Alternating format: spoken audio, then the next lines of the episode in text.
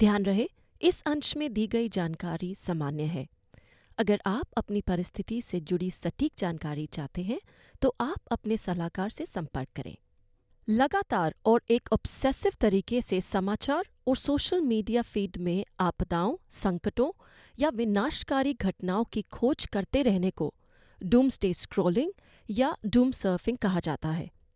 Covid महामारी के बाद आजकल फिर ये शब्द ज़ोर पकड़ रहा है।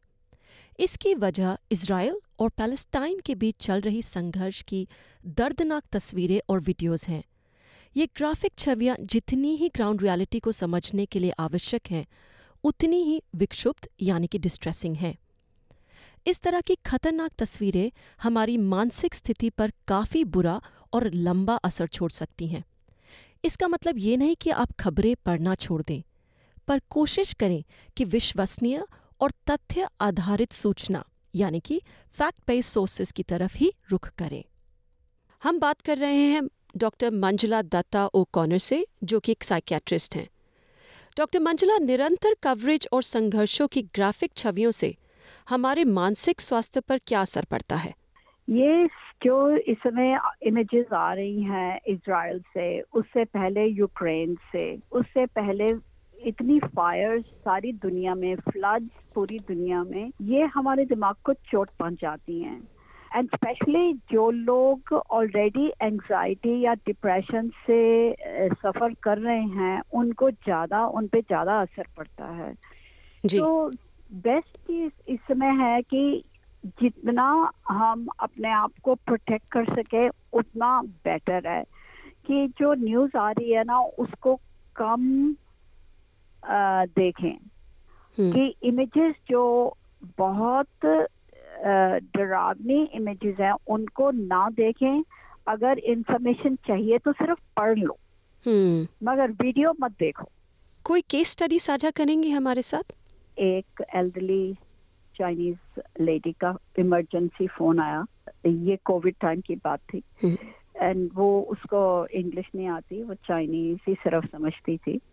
तो उसको लग रहा था कि कोविड चारों तरफ़ है। वो उसको इतना डर लग रहा था कि उसके हस्बैंड को कोविड हो जाएगा और वो मर जाएगा।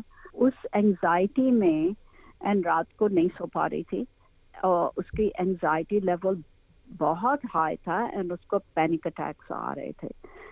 सो so, उसको दवाई देनी पड़ी एंड उसके साथ थोड़ा सा काम भी किया। चाइनीज़ उसके चाइनीज़ इंटरप्रेटर के साथ एंड hmm. उसको समझाया कि कैसे यू नो कोविड कैसे आपको लग सकता है उसको कैसे आप अपने आप को प्रोटेक्ट कर सकते हैं कि उसके दिमाग में चोट लग गई इतना मतलब डर उसमें बैठ गया कि उसके हम्म। दिमाग के ख्याल बारी बारी उसी चीज़ में अटक गए थे एंड हम्म। इनको हम बोलते हैं इंक्लूसिव थॉट्स एंड जिस समय किसी को एक्चुअल वायलेंस होती है तो वो इसको वायलेंस नहीं हुई थी। शी उसको सिर्फ़ आ, इस ट्रॉमा से कि कोविड हो जाएगा। आ, उस वजह वजह से। बट एक्चुअल वायलेंस होती है वहाँ पे फिर लोगों को इमेजेस आने लग जाती हैं दिमाग में। कि जैसे इमेज यूक्रेन की है किसी ने मेरे को बोला यूक्रेन की इमेज देखी हम्म। तो वो दिमाग में जो इमेज है वो बैठ जाती है और फिर रात को दोबारा से वो री एक्सपीरियंस करेंगे उस इमेज को एंड हम्म। उस इमेज के साथ नींद खुल गई एंड डर के साथ एंजाइटी के साथ स्ट्रेस के साथ एंड फिर नींद जो है डिस्टर्ब हो जाती है सो so बेसिकली इस किस्म का ट्रॉमा जो है इसको हम एक्यूट स्ट्रेस डिसऑर्डर बोल सकते हैं अगर ये कंटिन्यू रहता है तीन हफ़्ते के लिए चार हफ़्ते के लिए एंड इसका जो ट्रीटमेंट है वो है कि किस तरह हम दिमाग की एंजाइटी लेवल को एंड डर को नीचे लेके आए एंड. सो so, उसके लिए मैंने अपने पेशेंट्स को जैसे बताया कि आप माइंडफुल ब्रीदिंग करिए मतलब दिमाग को शांत करने के लिए सिर्फ़ ब्रीदिंग पे फोकस करिए हम्म। और रात को ठीक से टाइम पे सोइए। हम्म। अपना पूरा दिन का जो प्रोग्राम होता है जो आपका पूरा रूटीन है सेम रखिए। उठना सेम टाइम खाना same time exercise same time काम करना सेम टाइम और नींद भी सेम टाइम दस साढ़े दस।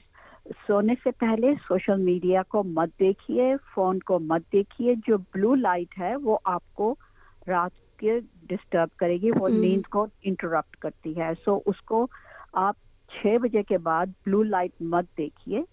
अगर इंफॉर्मेशन चाहिए तो पढ़िए रादर देन वीडियो देखना। अगर आप सोशल मीडिया पे जा रहे हैं तो आप वीडियो को मत देखिए। आप सिर्फ़ पढ़िए वो पोस्ट पढ़िए जो कि आपको परेशान नहीं करती मगर इंफॉर्मेशन देती हैं।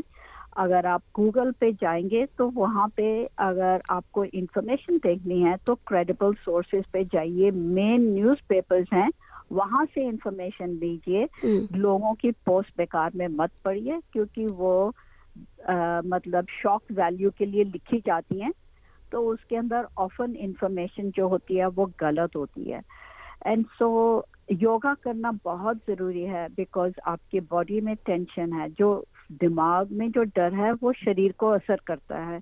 सो so, सर का दर्द गर्दन में दर्द शोल्डर्स में दर्द बैक में दर्द टांगों में दर्द या इवन आपका हार्ट रेस भी करेगा बहुत पैल्पिटेशंस और स्वेटिंग उसके लिए योगा करना अ, बहुत हेल्पफुल है। हम्म, अगर रात को नींद खुलती है तो आप आँखें बंद कर रखें एंड सिर्फ़ अपने ब्रेथ पे फोकस करें, अपने जो सांस पे फोकस करें, अंदर बाहर अंदर बाहर।